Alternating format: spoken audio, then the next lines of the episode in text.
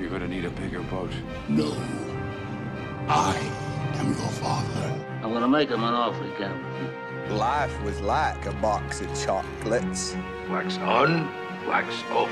I see dead Here's Johnny. It's a liar! You can't handle the truth.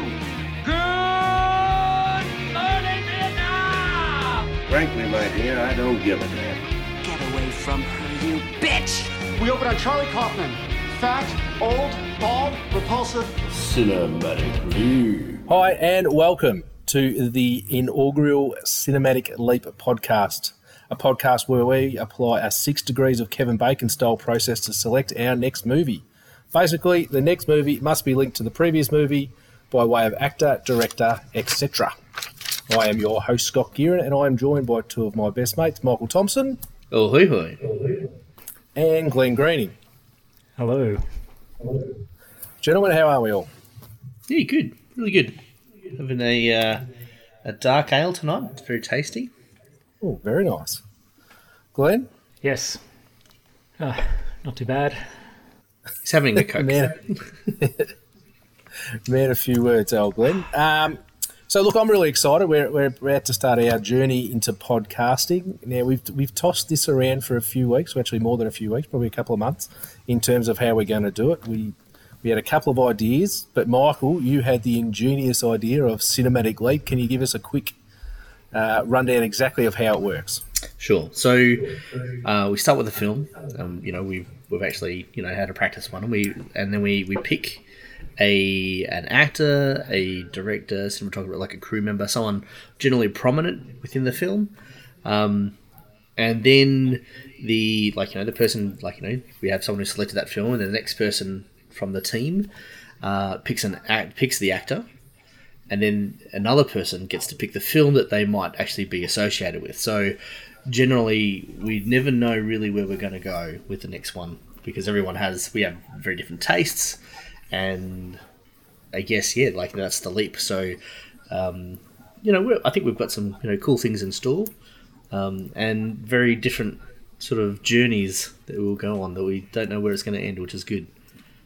No, it is going to be interesting. And I've already tried to work out how I can ma- manipulate this thing to get to all the movies that I like.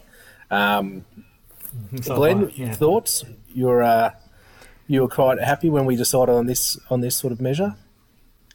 Yeah, I think this is a great idea because it randomizes things and it means we might see something that we wouldn't choose ourselves, um, forces us to be uncomfortable potentially if, if there's something that we don't want to watch, but it's chosen and we're going with it. Um, but it's also fun to kind of steer it towards what you want as well. So, yeah, Yep. Well, I like the I like the way you talk about that being uncomfortable and watch movies we wouldn't uh, usually watch because you've uh, thrown that out. the uh, you've pretty much thrown that out right from the start. Um, as uh, Michael had said, we had done a practice. Um, we end up choosing a, a Nicolas Cage movie. Uh, Glenn, you picked an adaptation, which is what we're running with tonight as your favourite Nicolas Cage movie. So uh, I'd never seen it and probably was never going to see it. So it was a good start. Uh, as I said, tonight we are doing the 2002 comedy drama adaptation starring Nicolas Cage, Meryl Streep, and Christopher Cooper. Uh, also starred Brian Cox, Tilda Swinton, Maggie Gyllenhaal. Uh, it was directed by Spike Jonze. Screenplay was by Charlie Kaufman and Susan Orlean. Uh, and he's actually based off the book by Susan Orlean, The Orchid Thief.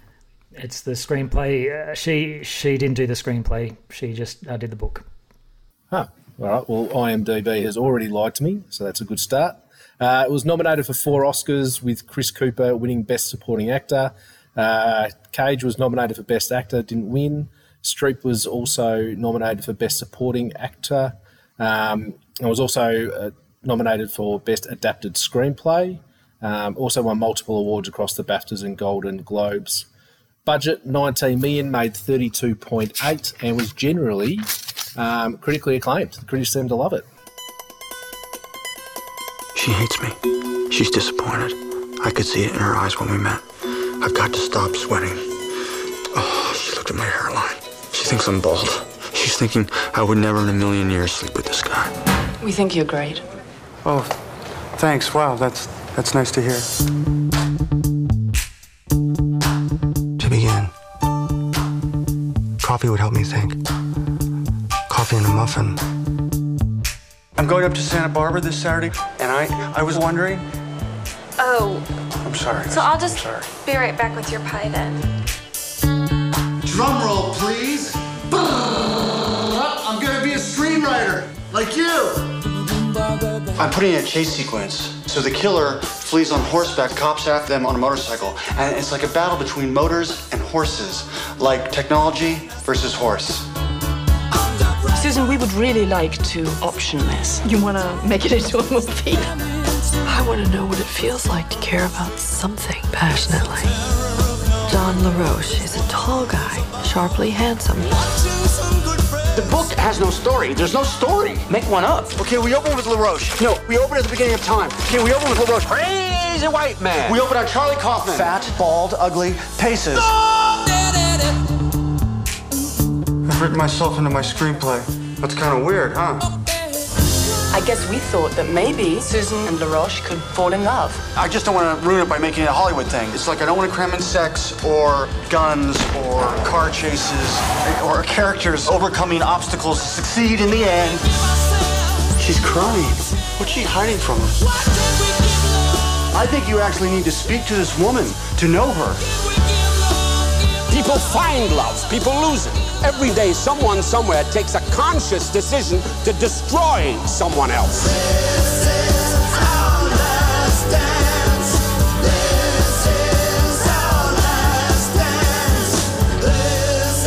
Who's gonna play me? Oh, I think I should play me. So, Glenn, uh, you chose the movie. I shall throw it over to you for the synopsis. Uh, yeah, just to clarify there, the writer, it does say on um, IMDb writers and then Susan Orlean, but in brackets has book next to her name. So she did do the book. Um, screenplay was Charlie Kaufman and Donald Kaufman. Um, all right, but we'll just go through the synopsis. Um, so just jump in with any comments as I go because this is a long synopsis. I can guarantee that, Uh, Glenn. You can so guarantee yes, that. any any thoughts or comments as we go, we can just. And um, just to be clear, I love this movie, um, and I think we'll see what opinions you have as we as we go along. But basically, it starts with Charlie Kaufman. Uh, seems to be very insecure, but um, has just had a small success getting Being John Malkovich made. Um, he's offered a job adapting a book which is about flowers, um, but he has trouble starting. He has writer's block. Um, so we then meet uh, John LaRoche, who uh, he um, is getting some flowers from a swamp in Florida um, illegally. Well, I think it's illegal. Um, and then we cut back to Charlie Kaufman trying to write this script, which we are actually watching. Uh, it's like it's yeah, it's hard to get your head around, but and it's hard to describe actually as well. Um, but he's he's excited. He wants to do something different, and he's like a movie about flowers. That's never been done before, and so yes, he's excited to do that. Well, let's let's dispute like you know the like the idea that he wants to do something different. Uh, you know the the actual writer struggled to kind of get this screenplay to go. Like it's based on his actual experience, and it's a I think it's a hot mess, and it's basically a meta kind of portrayal of his own hot mess trying to actually make this movie a thing. Carry on, Glenn. Well, it is a bit of a mess because he, as as we see, he he mess. struggles um, with the writer's block, with not knowing where to start, and so we see uh, Meryl Streep, Susan playing Susan Orlean. She meets John, and um, she gets starts to get to know him, asks him some questions, goes in his van, and we assume this is more pages of the script that is being written in the other scenes with Nicolas Cage, but this is also what happened um, in her book. Um, so then we see uh, Charlie Kaufman's love interest, which is his friend, um, but he's so focused on his well, he seems so focused on his work that he doesn't notice that there's a spark there, and she's kind of a bit, I don't know, she doesn't really know how to react. Um, Well, she was obviously very keen. Like, Yeah. and this is, I guess, and we'll discuss it. We might discuss it later on, but this is where I think Nic- Nicolas Cage's performance is outstanding because at times I just wanted to slap him. Like he was giving me the absolute shits. And this is what we're probably 15, 10, 15 minutes into the movie, and I just felt like slapping this bloke. But I think that's the the beauty of, of his performance. And I think um, it is a good performance. I part like of what, uh, um, I, th- I I think it's definitely to highlight the the character. Like it's hi- definitely his performance highlights the character's neurosis. You know that kind of like you know insecurities. Um, you know that that is like you know that is there. Like you know, um, and we get that from that character from that sort of scene. Is like this guy is super awkward. Okay, back to the synopsis. Uh, yes, and so we cut a bit back and forth between uh, John LaRoche and Susan Orlean, and then we cut back to Charlie writing, and then we meet Charlie's brother Donald, his twin brother Donald, who's also played by Nicolas Cage. Um, he's reading a, a very uh, popular screenwriting book by Robert McKee, and he's uh, talking to his. He's just decided he wants to write a script as well, and uh, says to Charlie, you know, you know, uses terms like the industry and pitching his script, and Charlie's like, "Don't say those words," you know. He's like, "You're so trying to be Hollywood," and um, yeah, it's quite interesting that, that they're so different. Um, and anyway, we go a bit forward, and then we're at a Susan's at a dinner party, dinner party, laughing about John LaRoche, um, laughing about his teeth and the way he wears his sunglasses around his neck. Um, they all laugh, but she wishes she was passionate about something as John is about plants, and her voiceover becomes Charlie Kaufman reading through reading through the book. Um, so the book, his reading's full of notes. Um, he's in a cafe reading. The waitress sees the book and she says, "I love orchids." And suddenly they're they're at a flower show, and she takes him around the back. And this was for me where it started to feel like, hang on, I thought this was kind of realistic and real, but this doesn't seem real at all. And then all of a sudden, he he's in his bed, and it, it's not real. It's just him Fantasy. His fantasy. Fantasizing. uh, She gets creeped out later. yeah, I think that's it's, it's a true story of this Yeah. writer with low self-esteem. yeah. Um, yeah. So it's a dream. So it still feels real to me. I'm watching this movie. It all feels real. Um, uh, his fantasy gets interrupted by his brother Donald, who comes in it with his script idea and tells Charlie about his script, which is ridiculous.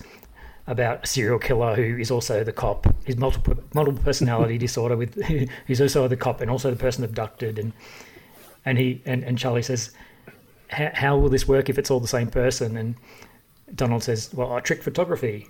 And it, it's it's funny because they're doing the exact same thing with Nicolas Cage and Nicolas Cage in the same scene. And ah, anyway, so I back.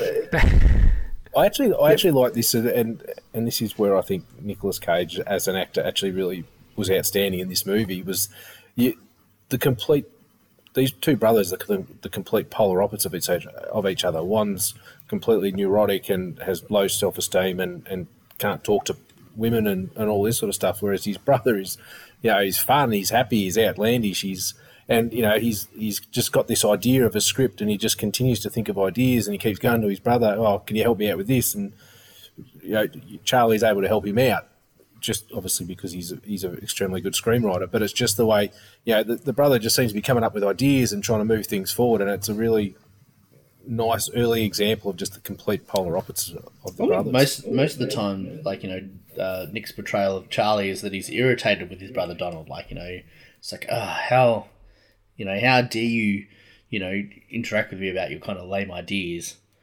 Um, yeah, that that's often like you know how I saw the yeah, funny funny story. I think when I very first saw this movie back in the two thousands, um, I think it was probably you know at Glenn's insist- insistence. Um, I actually thought like you know you know there was that multiple personality thing that Donald was like a multiple Yes. personality. Like he was like you know you don't like you know you, you know I thought is this is this like a an aspect of his personality? Is he seeing him like you know thing? Um, but of course you know that didn't play out. Um, No, what it's funny you say that because as part of obviously as we're starting to do these podcasts, I, st- I start to take notes. Just um, some questions that I'll have, which we'll go through some questions later on in the pod. Um, and that was actually one of my questions: is is Charlie actually is it, is Donald a figment of Charlie's imagination in terms of who he wants to be, and he, he is like a multiple personality, or is it like a uh, yeah, like a figment of his imagination of what he wants to be, Well, or is it? the- and then later on, I found out it's his brother. I'm going, oh, okay, fair enough. Given the meta nature of the whole script, like you know, um, That's Charlie the thing, Kaufman has sort of- imagined this brother, um, you know, who is interacting with him in the script um, as he Yeah. writes the script. So, um, all of these things is true. All right, can Well get back, get back to this thing? All right. I'll go back to the synopsis. Yes, it's very long. I'm sorry. um, so we're back in the cafe, uh, and uh, he's reading the book in the cafe again, and the waitress is impressed with his orchid knowledge. Um, she seems really interested, and he gets quite excited, but it's really just good customer service, and it's what you do. But he interprets that as, I think she likes me.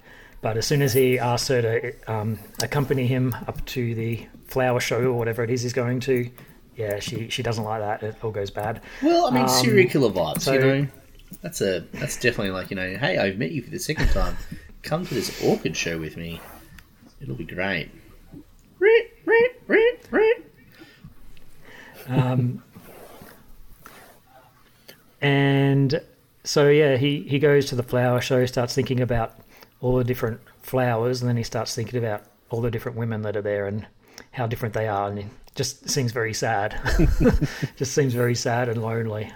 Um, so so we cut back to John LaRoche and Susan Orlean driving in the van. He starts talking about people that hang around him because they are lonely. Um, she has the realization that this is maybe what she's doing and maybe she's lonely. And then I thought, well, maybe it's just Charlie writing himself into her character because we just had that last moment. Um, anyway, so back on the uh, John Malkovich set, Donald is getting along with um, the the crew, and he he's um, asking Charlie for advice, and Charlie's just sort of keeping quiet there. Um, all the actors are just ignoring him. Um, everyone seems to Well, everyone seems to love Donald, like yes, whereas Charlie just can't seem to interact with anyone. And he, it's Hmm. again, it's that polar opposite. You've got, yeah, Um, and yeah, Donald asks Charlie for advice with his script, and he just gives him a stupid idea about a serial killer who cuts up bodies or something. And Donald loves the idea, but he was just joking. It wasn't even a real, like, it was just a stupid, dumb, cliche idea. But yeah. uh, and yeah, same at the party. The next scene is the Holly, the Hollywood party, and Donald's you know doing well, and Charlie just wants to leave, and his old his friend from the beginning is with another guy, and yeah, he's just a mess. Charlie's just a mess as usual. Um, and all of a sudden, we we go back to how how did his I guess was this a voiceover? I'm reading my notes. I can't remember, but he thinks how did flowers begin, and then he cuts back to Charles Darwin and evolution, and we all come from the same beginning, and then he thinks about tying all of history together. Um, and he's inspired. He's finally inspired that he's got this beginning to his script, and all of a sudden we Well, this actually ties into the start of this movie. Mm-hmm. Like the the way this movie you have, as you said, like it's uh, it. It Cage was is at the the start, voiceover, yes. and then it shows the start and the birth scene. What we saw was, was a touch That's disturbing, right. but yeah, it does. It shows that you know, you there's a big bang, and then there's all these the dinosaurs and. Yeah, they get wiped out by a meteor, and then you know the, the fish crawls out of the sea, and all that. So that's sort of what he's starting to explain now. Is actually the start of this movie, which is yeah, which is quite incredible.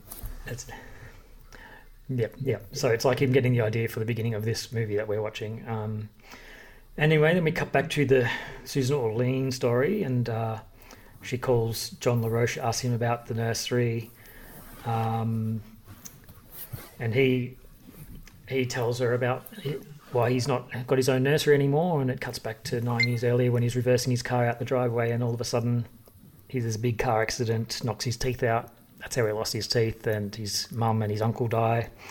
And then the hurricane gets his nursery soon after that, so you get a bit of backstory about him. Great example of Um, and then we're tell. back. Yeah, and then we're back um, with Charlie, and he's at lunch talking about the. Oh no! this- Sorry, we're back with Susan, and she's having lunch talking about her article being expanded to a book, and they're asking her they want to make it into a movie, um, and that yeah they have a screenwriter to write it. Um, and now we're back at, with Charlie getting a call. They want the draft. He's surrounded by a mess of books. and looks like there won't be a draft ready anytime soon. And then suddenly he's in bed with the with the um, agent or the producer or whoever she is, um, and she's calling him a genius. But yes, obviously another fantasy scene. That one didn't trick me. um, we then go through a series of quick scenes trying to get a good start to the movie, quickly cutting through things we've seen. Gosh, my notes make no sense. that's, mate, that's all right. Neither did the movie, just quietly. No, just I think it's all in his head. There's stuff going on in his head where he's regretting taking on the movie. Should have kept doing his own stuff. This sprawling New Yorker shit. I can't write this. There's no story. I want to uh, make one up. No, I want to grow as a writer. I want to do something simple. Show people how amazing flowers are. Which you know, it just sounds stupid. I would not like that movie. Um, and at the same time, his brother's script is going great. It sounds bad, but yeah, he's loving it. The brother. Um, John takes Susan to go find that flower, and now Charlie can't sleep. Fantasizes about Susan Orlean now. Doesn't want to let her down. Um, he has the opportunity to meet her, but he can't. Uh, he has no understanding of anything outside of his own panic and self-loathing. He realizes the only thing he's qualified to write about is himself. Then he gets the idea, and we hear the idea of the beginning of this film. And if, if that He doesn't tell you, like you know, uh, like you know, because obviously he got the idea to write this film about himself writing this film about this book. Uh, Yeah, I mean that's the actual whole. This part of the movie is the actual fact in terms of what actually happened. So it's um So, yes, he realizes he's pathetic because he wrote himself into his own screenplay. And then we cut to John LaRoche and Susan talking about the movie, and they're saying, Who will play me? And I thought it would have been great if they mentioned the actors that are actually playing them, which would have been fun. Um, they get lost in the swamp. Um, Charlie goes to New York to meet Susan. He, he, he can't get out of the elevator, and she gets in, and he just doesn't say anything. Um, his agent calls him while he's in New York, loves the brothers script, and so Charlie decides he's going to go to this Robert McKee seminar. and I can't really hear what Robert McKee's saying because Nicolas Cage's voiceover is just going all over the top of it, but it does cut out in time for Robert McKee to say, and God help you if you use voiceover. It's been lazy screenwriting. uh, which is quite funny. this is actually one of my favourite parts of the movie. Just it's yeah, when he goes to it basically just takes the piss out of the whole movie in this one small segment. It's actually quite really well done. It was a really really well really well done. I did like Brian Cox's bit. So interestingly, the uh, the Robert McKee has gone on record saying that he actually doesn't think uh, voiceovers are uh, lazy. That actually can be useful, provided it's telling you parts of the story, just not telling you what's on the screen. So Ah, very interesting, Michael. It's good, good pickup. Um, yes, and uh, he into he asks the question in the seminar and gets yelled at, and he, he wants to write a movie that isn't you know big Hollywood ending, big you know car chases and drugs and all this stuff. He wants a movie about people where they don't grow, they don't change, nothing happens because that's what life that's what life is. He just wants a movie that shows flowers as God's miracles. anyway, um, and uh, Robert McKee's advice in the end is just wow them in the end, find an ending, don't cheat. Characters have to change, and the change must come from them. Um, and so, yeah, the advice is wow them in the end.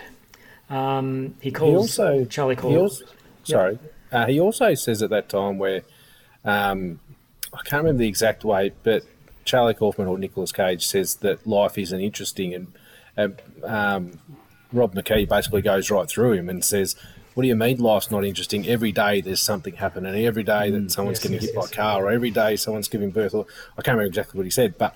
He, he made the point that if you think that life's interesting, that's more a reflection on you as opposed to what actual or it's Life life. if life. if not, nothing happens in life, then yeah, that is a reflection.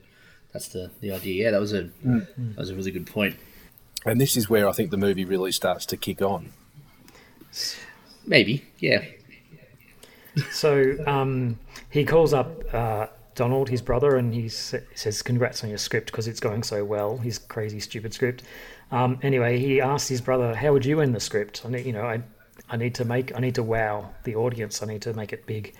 So Donald comes out to New York and meets up with him, and he Donald goes to meet Susan because Charlie's too scared to go meet her. Um, Well, he makes the point about there's something missing, like you know, doesn't he? Like he says that this isn't all there is. There's something missing, and like she hasn't told us something through the book. So Yeah, he also says you're making fun of me in this script, and uh, Charlie's like, "Oh, yeah, sorry," and he's like, "No, no, it's funny, it's funny." um, but she go, yeah, he he goes to the office and meets, asks her some questions, but then he thinks she's lying straight away. She's lying, um, and then they spy on her. Um, they get some binoculars and for some somehow are across from her all of a sudden looking through her window and uh, um, she's booking flights to Miami so they just go to Miami follow her and this is where it really becomes a different movie um, yeah the, oh, there's also the website stuff where she's doing pornography with um, John LaRoche on his website and um, so they're back at the swamp um, and don't they? Don't they go to the, the house first? They, that doesn't Charlie kind of sneak into the the house? Was that? No, no. Um, sorry, Susan and uh, LaRoche are back at the swamp, and they find the flower, and then That's right, Suddenly, suddenly it's about drugs. Yep. And so then she's in the hotel room, and she gets the package from John LaRoche, and it's drugs in the package. Um, and then they have that weird phone call where they're going oh, whatever over the phone, which is really annoying. and then they hook up in the van, and then oh, that must have been a dream. Anyway, she gets picked up at the airport, and Charlie follows. Um, and they go, yeah, Charlie and Donald watch them go in, and then they see. They, Charlie follows them in, sees the greenhouses. They do some drugs and have sex, etc. Charlie gets caught. They question him, and they're like, "Are you going to write about this in your screenplay?" And then they're like, "We have." To, she's like, "We have to kill him." And this is this is the point where, well, for me, it's like, hang on a minute. This movie felt so real up until now, but what, what point did it become fiction? It just all of a sudden it escalated. Um, the book, yeah, because the book is real. The right, the characters are real. The writers are real. The people are real. So it's like, oh, it's just it's good. Anyway, they drive out of the swamp with um, Charlie at gunpoint. Um, Donald is hidden in the back and he saves Charlie. They hide out in the swamp and they bond a bit overnight while they're stranded out there. They hide for the night, come out in the morning. John accidentally shoots Donald. They jump in the car and drive, crash into the cop. Donald goes through the windscreen and dies. Um, there's a chase through the swamp. It's all happening. It's all action. It's all Hollywood now. The crocodile, crocodiles are there. People with guns, and Charlie's right in the middle of it all. But then, just when he's about to shoot, um, he gets stu- he gets grabbed by the croc, and LaRoche, that is, yeah. and then Charlie's fine, and he's calling his mum.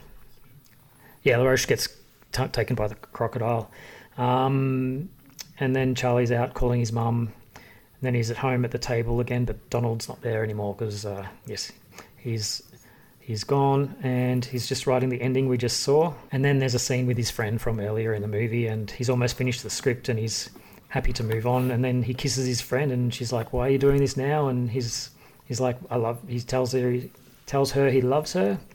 So he's grown. His character has changed. He's gone through what he didn't want to have his characters go through in the beginning. He's grown as a person and he's changed, which is exactly what he said he didn't want to do. Um, so he's inspired. He knows how to finish the script, and oh, that's right. He gets the idea of how to finish his script, and the idea of how to finish his script is getting the idea of how to finish the script, which I just think is the perfect ending. in which he drives away, something like that. Um, and my one comment that I think could make this movie a slightly bit better would have been in the swamp where they're threatening to kill him. He, he, if he had just said, "I'll just say this bit's fiction" in the script, I'll say this bit's fiction because it would have just made it even just that slightly bit better, I think. But yes, that's the end. We got there. Sorry, it's too long. Look, I, I gotta say, uh, reliving it through the synopsis um, was just as was almost as painful as watching the film. but thank you, Glenn. It's not your synopsis. Uh, it was just reliving the film. It's like, oh my god. Look, it, it- look, it's a tough. I mean, you, look, you've obviously put in a lot of work. It's a tough synopsis because it's a tough movie. Um, I think to really around. Fully get your head around, it jumps around, and I think it is a movie. Not that I intend to rewatch it. I have I I have basically watched it twice now, um, which is probably two more times than I would have watched it if we weren't doing this podcast, and probably one more time than I really wanted to. But what what I did find out is it makes a lot more sense when you watch it a second time, um, and mainly because it's having watched it the second time um, earlier today. The opening meeting where he meets, where he gets the offer to to do the screenplay for the book. The opening meeting, they're asking you know, how you're going to do it, and all that. And he goes, "Oh, I just want to do it in flowers, and I want to, I really want to stay true to the book, and all that sort of stuff."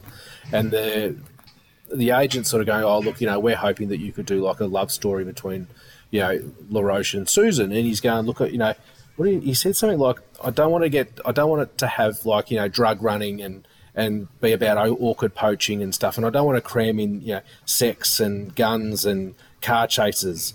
Um, but that's exactly what we, that's exactly what we get in the movie, and, and you, you watch it the second time, and you actually see this opening scene, and you go, "But this is exactly what we get. Exactly what you don't want to do is basically the whole movie is how we get to it." So, um, yeah, the, you've done well with the synopsis because it's a bizarre, a bizarre movie. That's for sure. I think anything we like, Let you know. me tell you why I love it so much. Okay, I'll listen to this. Nope.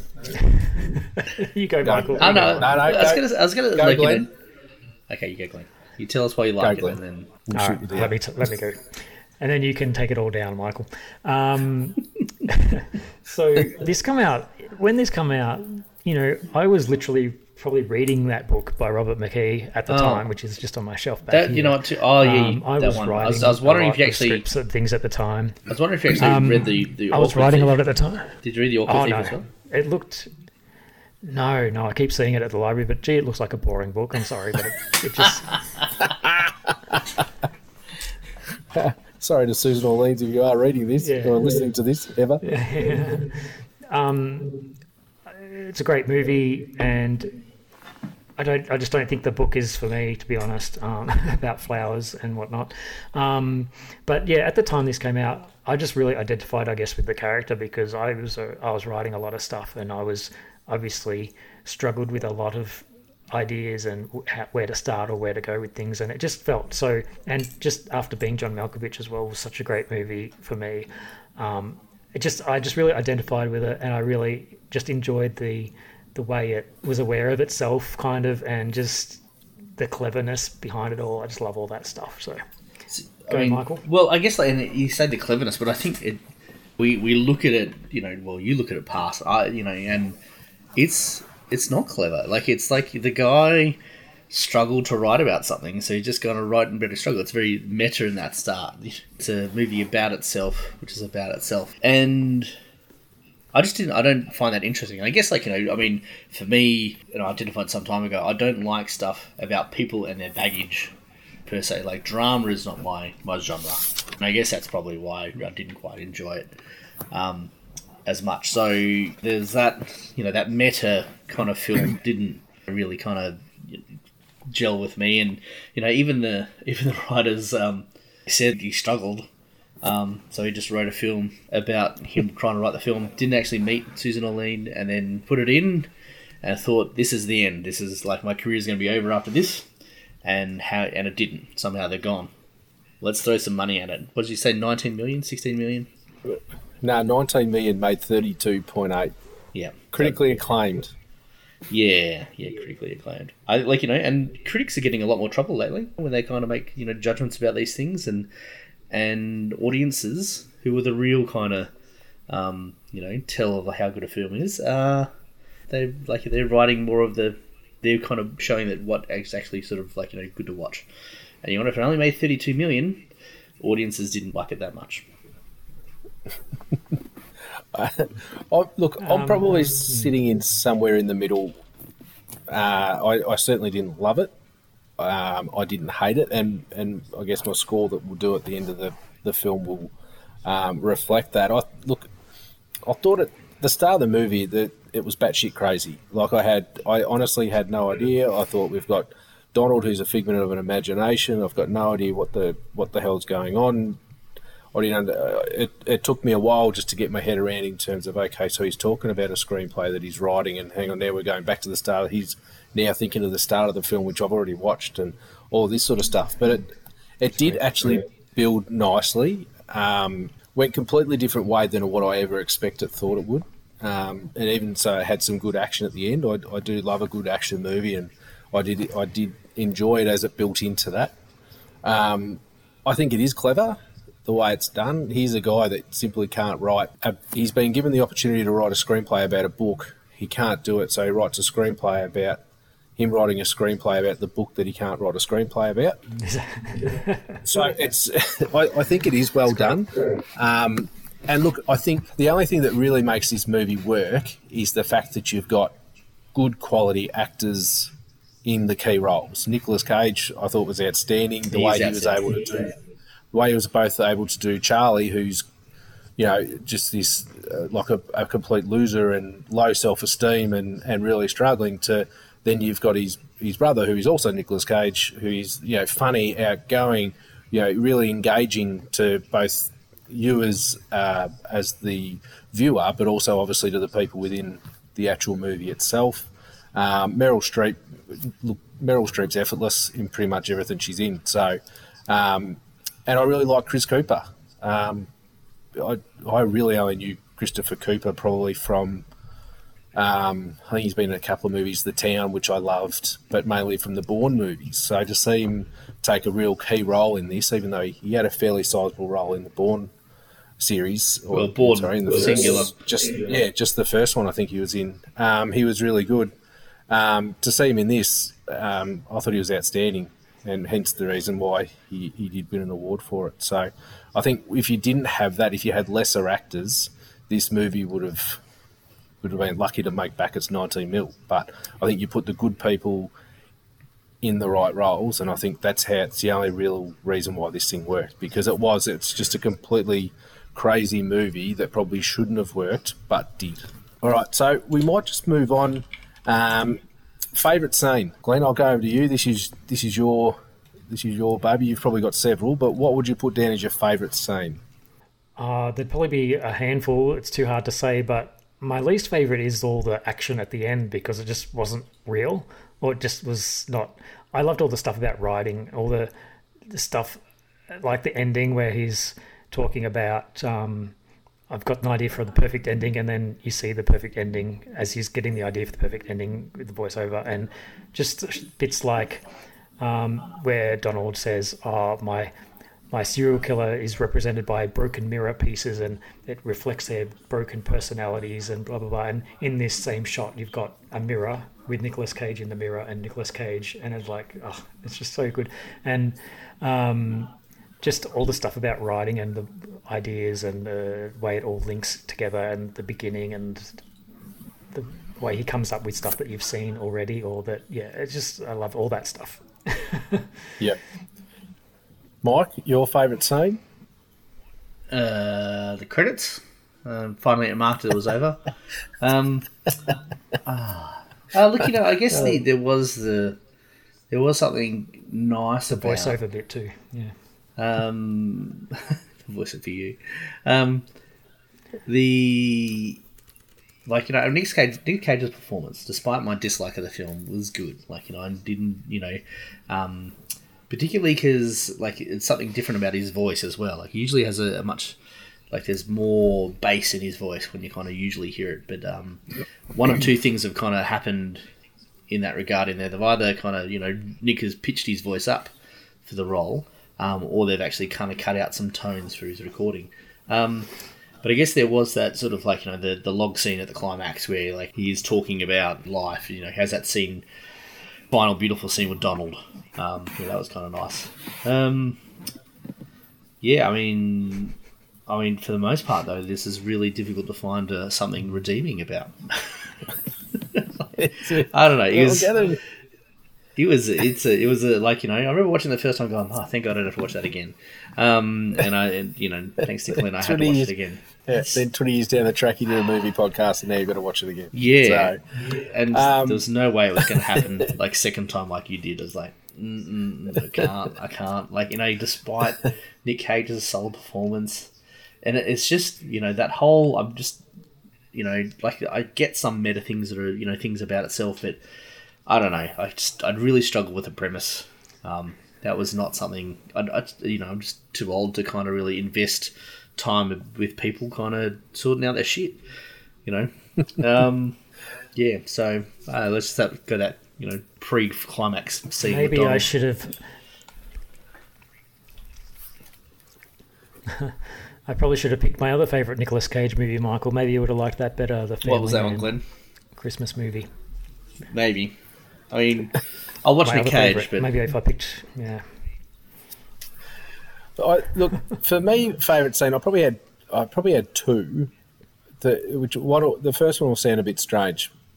It's the LaRoche uh, car crash scene, which just because from it's from that that's part of the movie. Obviously, then we start moving into more of the action stuff. But that's that's where you really start to see the connection between LaRoche and Susan, and the way it sort of builds. You can see that she's really starting to get connected with him. So it's not just the actual car crash, but it's the conversation that happens after that. You can start to see that she's getting tied in to, to this guy.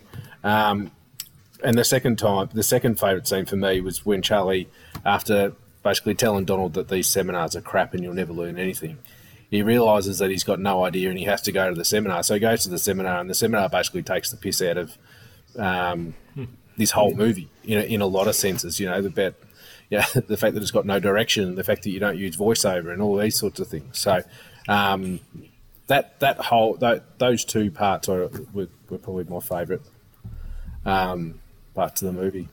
It's interesting though, like because you, could almost argue that, like, you know, whilst you know you you see that Meryl Streep's character is fascinated, you know, so, um, Susan Molina is fascinated with LaRoche. It really isn't until you know the drug aspect is interested, like you know when she actually goes, "I feel nothing for this orchid," and then LaRoche goes. Actually, I'm, I'm pretty sure the reason they, they why make you it tried this? yeah, they, they make it is because of this kind of kind of cool drug that you do afterwards. And she goes, "Oh my god, I'm connected now! Oh wow, I can watch ants on a log. It's so amazing." Uh, now, the, the, now the, this next uh, segment is going to, well, this could go forever, but what questions did you have coming out of this movie? Um, okay, yeah, I've got a I've got a really pertinent one. Um, I guess it's why did the like producers whoever go yes this idea. Actually why and like because it's you you know you read some facts about it and uh, Susan Orlean herself was actually strongly opposed to it. She actually said no this this is rubbish. I can't I can't have this out in the world. Um, and her like you know someone who was like you know part of it said oh everyone else has said yes and she's gone. Oh. Shit like i think like you know it says in the fact that she felt emboldened to say yes but i think really looking back you know like looking at it and like looking at the film oh my god. Um, was it a fear of missing out? Like you know she's gone oh shit other people have said yes. Like maybe i should say yes. And that's when she's backed it. She's since gone on record saying oh yeah it's a really great adaptation. Like you know i really love the the screenplay of you know it's a fantastic great film. But yeah she should have stuck to her guns why susan Orlean, what did she say yes that's that's what I want to answer. Um, I can. Um, I'll, I'll tell you a quick funny story. Please do. Um, I just because I was reading about it before we come on, and I watched an interview with her about this, and she was saying that how, you know, they said that she wanted to do they wanted to do her movie, her, her book, and she was like, oh, okay, I guess you can try. You know, it's your problem. Um, and so they uh, called her up and said, yeah, the script's done.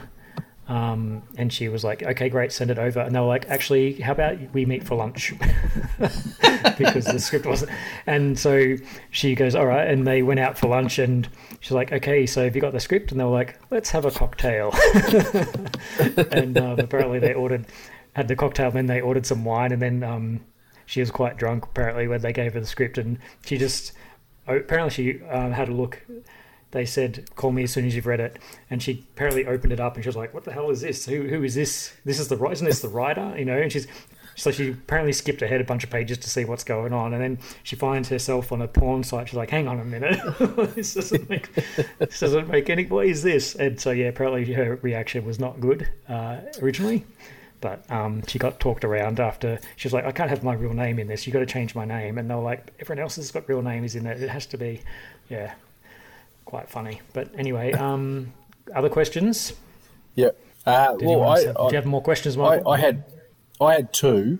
Um, did Donald's movie ever get made? Being that this is, I don't know if it's if it's that's actually well, I guess You know Donald it's not real, exist right? in real life. No, I know, but I'm just wondering, did this movie ever get made in some way, shape, or form? I don't think so. Um, and my, and my second question did. Did Charlie ever get to finish masturbating? He seemed to get interrupted a lot. He was pretty Yeah, unlucky. He did, didn't he? That was On the each- Susan, I don't Susan know. Orlean one. Like he finally had relief Maybe there. that's what cleared his mind. Yeah, possibly. Um, so we'll just just quickly we'll flick over to uh, just some quick Well, trivia. Oh, well, excellent. This is I've got I'm lined up for that. Oh wait, I didn't get to say my questions that I had. Here you go, Glenn. All right, go, Glenn. My main question was how much of this is real and how much of this is fiction because I was just it's so blown away by how good it is and I actually looked it all up and read about it to figure it all out and so now I know the answer. So that's good. What is the answer? Oh, you, uh, um, yeah. Um, apparently, it's all real up until up until the seminar. Basically, is apparently real, or basically the first half is real until he, yeah, gets told change it. You know, wow, and at Basically. the end. Yeah, makes sense. Change it like to make it into a Hollywood movie. Yeah, that's after that is where he engages with his Donald, who's like muse, um, Creativity. to actually sort of like you know how would you go, like you know, how would you go outland this Hollywood writer and go from there? So, and that's what we get. Glenn, any other questions? Uh, no, no, I didn't have any other questions. All right, Mike, over to you for some trivia. All right, Actually, one more question was why doesn't Oh. Michael love this movie? I think we've already I'm gone sure, through that, I'm sure I've answered that, but Yeah, I can, yeah, I no, can, uh, no, I can no. speak on about it. Uh, and I'm sure we'll- I'm sure we'll get another we'll get another rant by the end of this uh, this podcast. Probably. Yeah, that's fine. Um, okay, so like here's a like you know big films, big like you know big special effects films um, require like a lot of time in the editing. Um, this film, uh, you know, probably on par, spent a year and a half in the editing suites, which is the second longest amount in Columbia's history. Who obviously the um, are the ones who kind of like you know publish the film. Um, what other kind of interesting trivia was there? Uh, Nick Cage gets credited for both Charlie Kaufman and Donald Kaufman individually. Uh, Robert McKee, the like you know the real guy who's the film, um, you know the film, you know sort of con you know like you know the book writer, uh, who gives like uh, seminars, um, suggested Brian Cox Flame. So I actually suggested the the guy, Robert McKee's story. Thanks, Glenn. Um, yeah, suggested Brian Cox playing, and like you know, again for me, a highlight. I always love seeing Brian Cox. The the actual kind of talent agent is based on a real guy.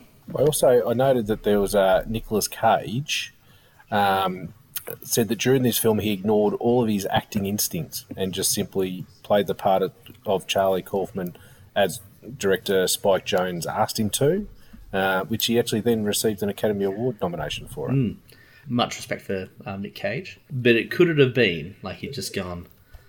This film is so whack. I just don't know what to do with this guy. you know, what do you think, Nick? Uh, obviously, you know, um, Spike. It's like, yeah, you do it like this, and it's gone. You know what? I'm just going to do it like that. So yeah, no, I can I can see how that's a. Just do it how this guy says, because man, that guy. I have no idea. What, uh, and all, th- well, all the three main stars of Con Air, which is uh, which is quite ironic, uh, appear in this film. Nick, Nicolas Cage, John Malkovich, and John Cusack. This is true. Although you got to argue, did they just kind of like you know appear because they were in being John Malkovich, rather than actually being in the uh, adaptation? Well, I guess technically, yeah, that is probably that is probably true, except for John Cusack because I think he comes in later in the film.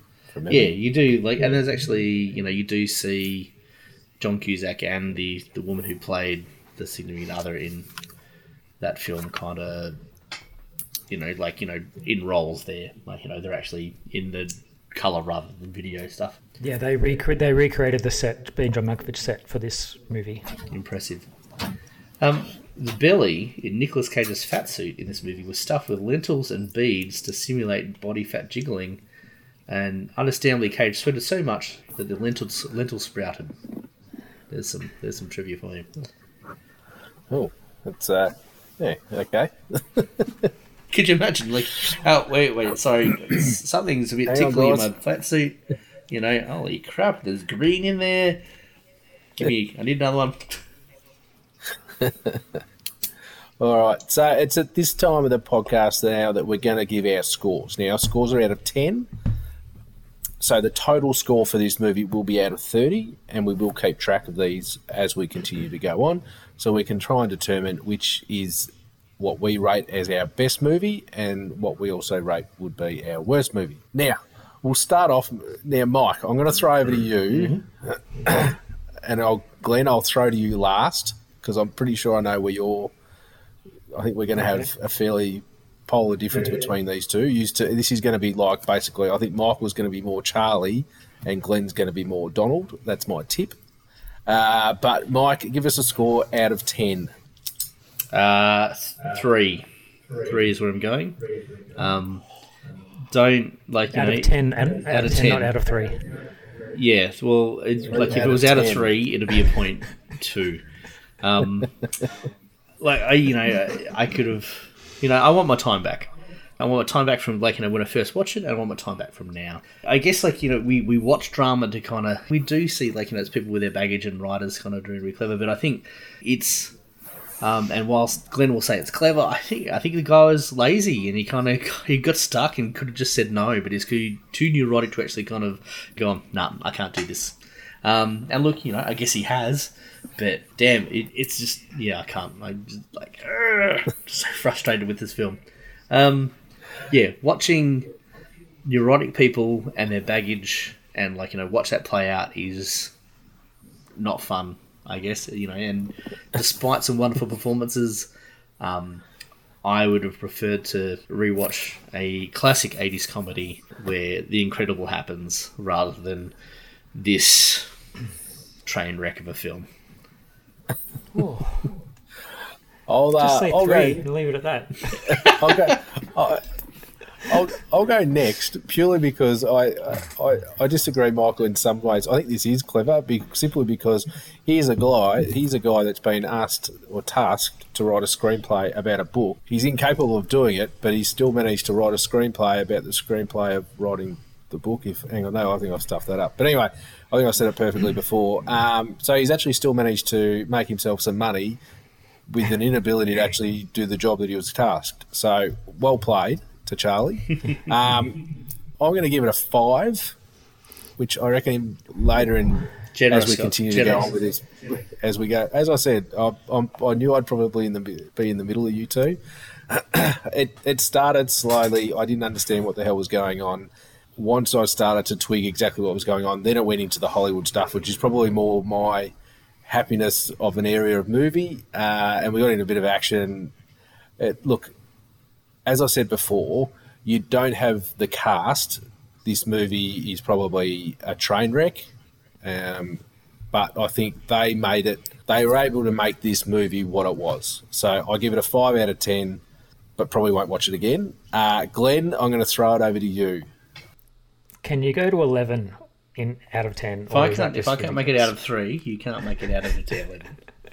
Yeah, no, it's it's got to be within. The, I think an eleven out of ten for this is interesting, but okay. No, no, no. I, I was actually thinking 9 uh, earlier, but now I'm thinking 10. Now, hang on, are you just saying ten to try and make up for Michael's three? You thought Michael would No, go a bit no. on.